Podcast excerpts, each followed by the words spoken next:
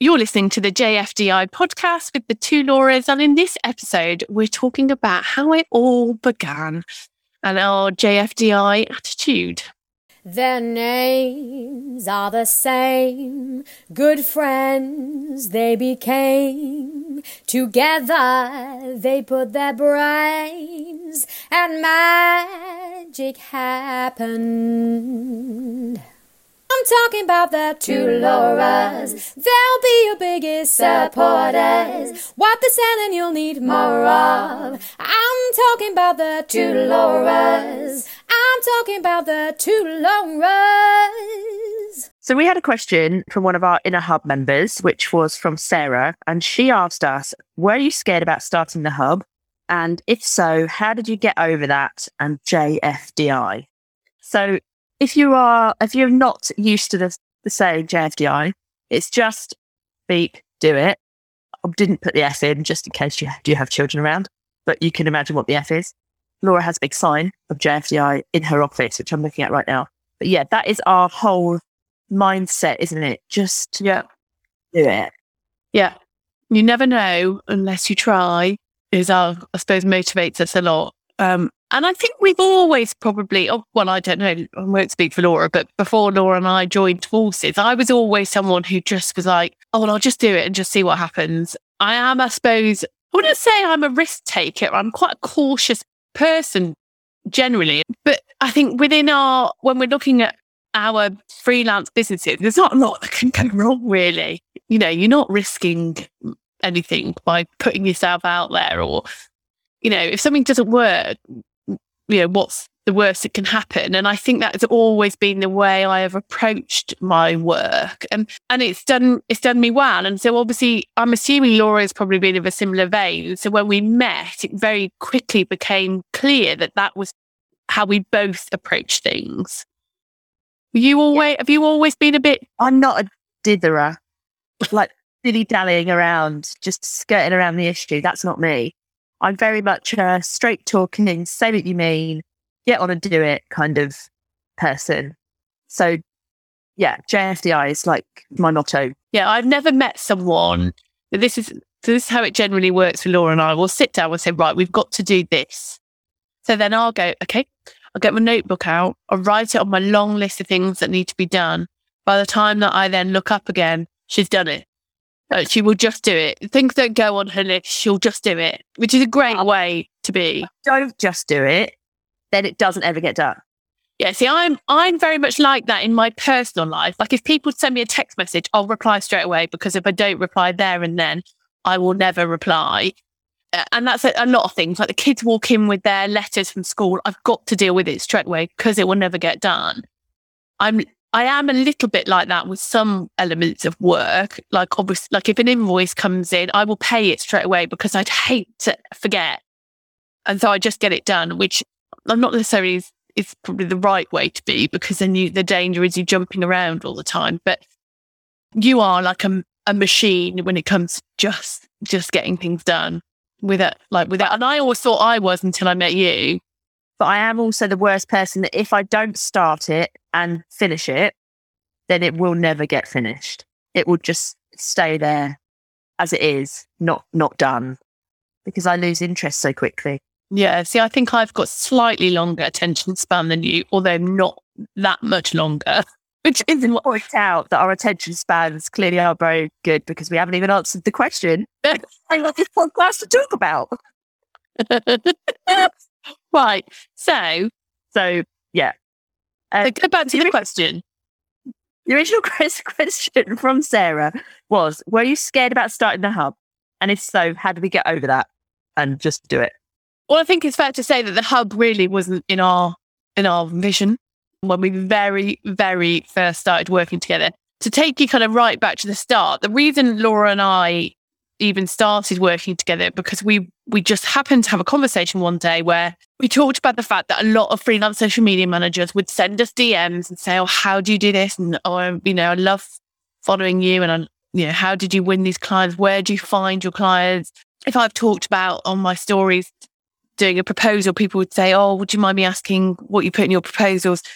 And and Laura was the same. So we had this conversation where we realized that actually there was a need out there that people were struggling with with these kind of elements of, of being freelance. And being freelance can be really difficult if you've come from an employed background. It's quite a shift, isn't it?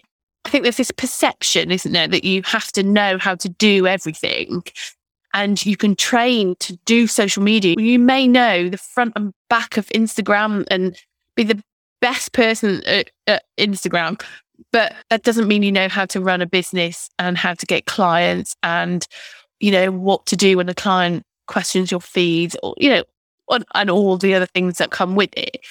We were kind of seeing a lot of people who were going and doing courses learning how to be social media managers and that was all they were learning was how to do the job not how to build a business. Yeah yeah.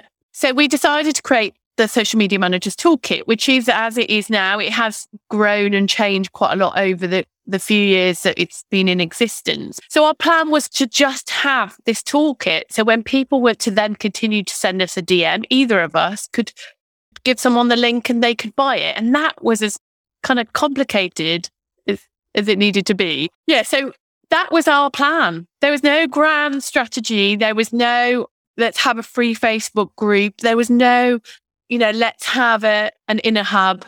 There was nothing that it was just let's create a product, a digital product that answered that problem that people were having. And then by an unfortunate turn of events, or maybe fortunate, depends how you look at it. Well, in our, it turned out to be very fortunate, but someone without us asking, someone just promoted this toolkit in a group, which it, it didn't go down very well. We were unaware that this had been shared. And suddenly we'd been kicked out of this group and we were like, why? Well, what have we done wrong? And this group was full of social media managers. And so we decided, let's just create our own little group because lots of people coming to us saying, this is disgraceful. This is awful. I can't believe you've been chucked out. So we said, well, let's just set up a little group. Really, with the view that we just had a little pool of people who were kind of our friends and were equally annoyed that this had happened. But that was that. Again, there was no grand plan. But that group grew rapidly to, I don't know, it was well over kind of 2,000 people within weeks, wasn't it? And that's when we, and we hadn't even launched the toolkit. Well, when we say launched, we again no had made no launch plans, but it wasn't in existence at that point. We were just kind of finalizing it. Yeah. So the group happened by accident. So we then bought the toolkit launch forward it sold phenomenally, phenomenally, can't say that word, well. And it made us go, you know what, there's a need here. There is a massive need. But I wouldn't even say at that point, we then said, right, well, this is our big grand plan. Let's write a 10 year business plan. Let's, it, we were never like that and, and still not very like that. We are very reactive in what we do. We wait for there to be a sign of a need and we will then go and hopefully try and fill that need. We're not really big planners, are we? No. And like we were talking just yesterday, weren't we, about having to plan for next year? Yeah. thought of that just makes me fill with dread. Like planning next week is hard enough, let alone planning 12 months in advance. Yeah. And I think, as we've just said, Laura and I both don't have a big attention span. So for us to say, right, well, next January we can do this, next, next we're going to do this. And by next December, we will have achieved this. Like that, like, I can put money on what even what we've said we'll do in February, and we're now in October, will not happen. We just don't work like that. And I don't think that's a bad thing. I think people feel like when they launch something or launch a business, they have to, to do it in a very kind of you know, you used to have to go to the bank, didn't you? Go to a bank with a business plan, you get a business bank account. I just don't think you have to do that. Uh, well, you don't. Well, you don't. We didn't even have a business name when we no. yeah. Like we don't have our own business platforms. We didn't have a business bank. Well, we had a business bank account, but it was just in your name, wasn't it? We didn't have a bank account together. We didn't have a website. No. We didn't have any of that stuff. And so, like, the question was, were we scared before we do it? Did it? No, because we didn't know we were going to do it. Yeah. I'm sure, like, some psychologists would could analyze that. I wonder whether the reason we don't get scared is because we don't allow ourselves to get scared by allowing us to think about things. And actually, I know, I know when we've said, oh, let's do this, let's do that, and it's pushing ourselves out of our comfort zone. Let's do it, let's do it, let's do it. We're going to book it in, let's do it in three months' time. We have never, ever, ever carried through with something. We've carried through once, which Have was we? Breakthrough Festival. Oh, yeah. we did go ahead and do, but in the run up to that, because we'd planned it so far in advance, we hadn't planned it, we put it in the diary, we talked about it so far in advance, it then was like a weight on our shoulders, wasn't it? Yeah. Go and do it. Yeah. We were put right off it, right up to the very like hour before we started doing delivering our first thing. Yeah. We couldn't wait for it to be over. Yeah. But then as soon as it was over, we were like, oh my God, that was brilliant. I want to do it again. Yeah. And I don't know, we say this, you know, we're just answering a question, I guess, and we're not saying that this is how everybody should be because it's just not in some people's nature, is it? Some people just are more cautious. Some people like to have a plan. But I guess the point is sometimes we can plan everything, can't we? And we can, but really the plans are just stopping us from actually doing what it is that we need to get done. So we aren't massive planners in terms of lo- long term plans. Like when it comes down to, right, we are going to create this, we are going to launch it on this date, we will be much more strategic. We will sit down and have a proper plan for everything, a content plan, you know, a full marketing plan, a launch plan. We'll have an everything plan, but it's very immediate and what needs to happen now and in the coming few weeks. We don't like if someone was to say, "Oh, so what? What are the plans? You know, for your business in 2022?" Well, we, you know, we've got a rough idea of things we want to do, but that's it. Yeah. We wouldn't be able to say, on September 25th, 2022, we're going to do blah, blah. No, that's not how it work at all. And I think you have to remember, really, we were talking about this again yesterday, weren't we? That our business, the large majority of our business has been in a global pandemic. We'd only been around nine months, I think it was, or eight months before the first lockdown in March 2020. So more of our business has been through a global pandemic than not. So we have had to learn to work around life, you know, homeschooling, kids off with COVID, uh, which I'm currently experiencing at the moment. It had to make us be quite um, nimble in how we move and work with our business because that has to work for us. We have to be able to work flexibly. And I would, I literally get twitchy if we put things in the calendar too far ahead because I'm like, oh, hang on, I don't know, you know, is this going to happen? What happens if the kids are off again? What happens if this? What happens if that? So actually, instead of giving ourselves that stress and that worry, we just don't commit to anything. And that has been good for us as well because it hasn't just helped us in terms of our kids being at home and what have you. It's meant that we've been able to help our people with what's happening. So, like with the first, the very first lockdown, because we didn't have loads of things planned, we were immediately able to offer help and Yeah. give them what they needed at that point. Yeah, I think we are and have been very reactive to situations. You know, we created, we I think we did a Zoom call, didn't we? Within Yeah, like the first day or two Yeah. lockdown, yeah, and I think we we put together a guide, didn't we? a guide to help people to promote their businesses or they help their clients through COVID. Yeah, yeah, None of us had seen that before. And we just wanted to make sure that we could help people to navigate through that. And I think that's what we always do, isn't it? Try and be receptive to what people need at that time. Yeah. And at the moment, I cannot say us being reactive in how we work has had any negative impact. No. I think other people around us can't would find it absolutely astonishing that we don't really strategically Possibly our team may not be overly happy with how reactive we are and how often we change things. Yeah. Yeah, like this week we're now going to do this.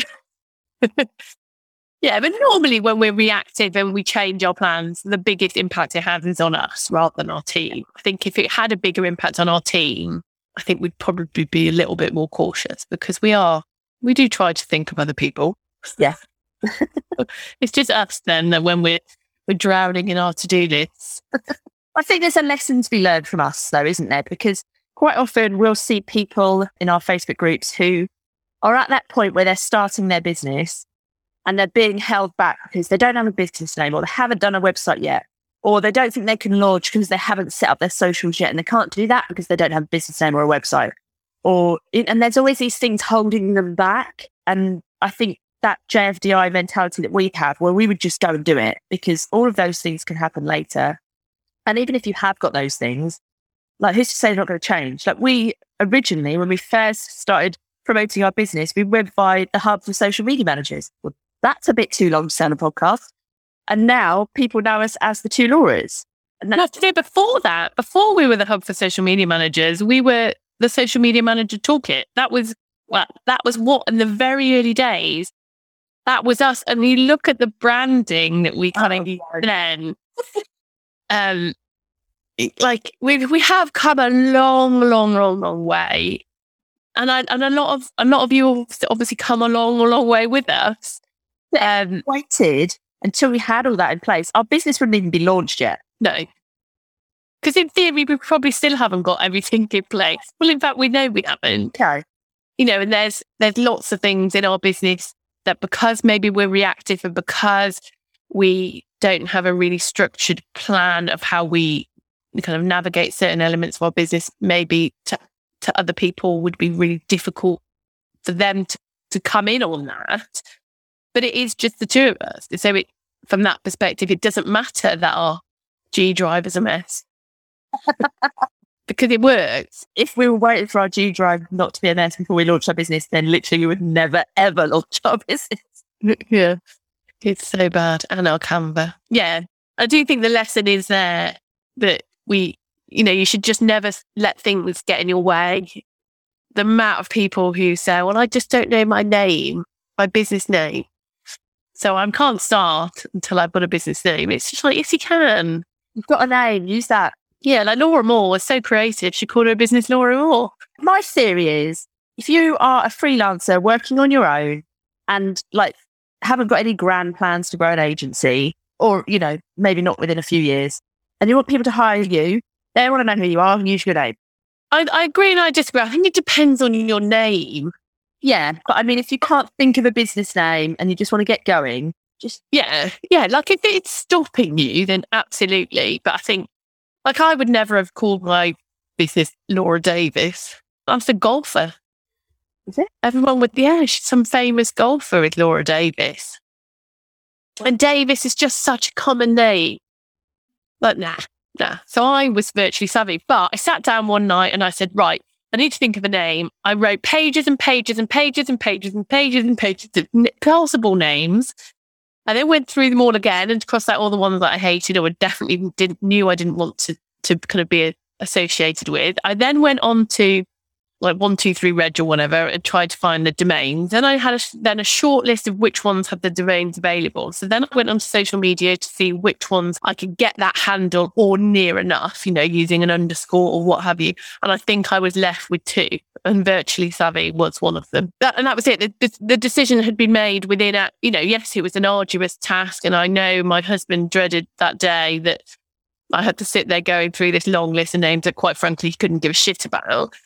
But I, you know, did it, made a decision, moved on, started the next, you know, the next day it was, I created all my platforms, registered the domain and moved on. No one apart from you gives a shit about your business name. No, no one gives a shit about it. But I do think there are some shit names. Oh, yeah, definitely. But like, no one really cares as much as you do. No. Don't let it hold you back for days or weeks or months on end. No just make sure that when you, you know, put two words together, it doesn't spell anal in the middle or anal bum party or whatever it was. yeah.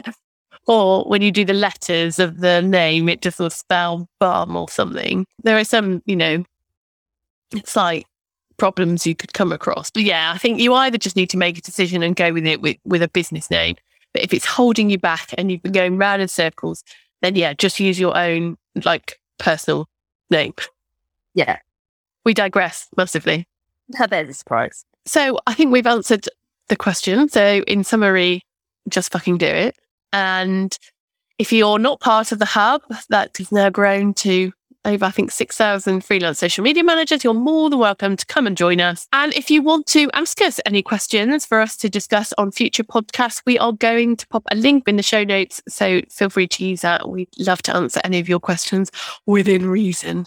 We'd love it if you would subscribe to all these future episodes. And also, if you want to give us a cheeky little review, we would be ever so grateful.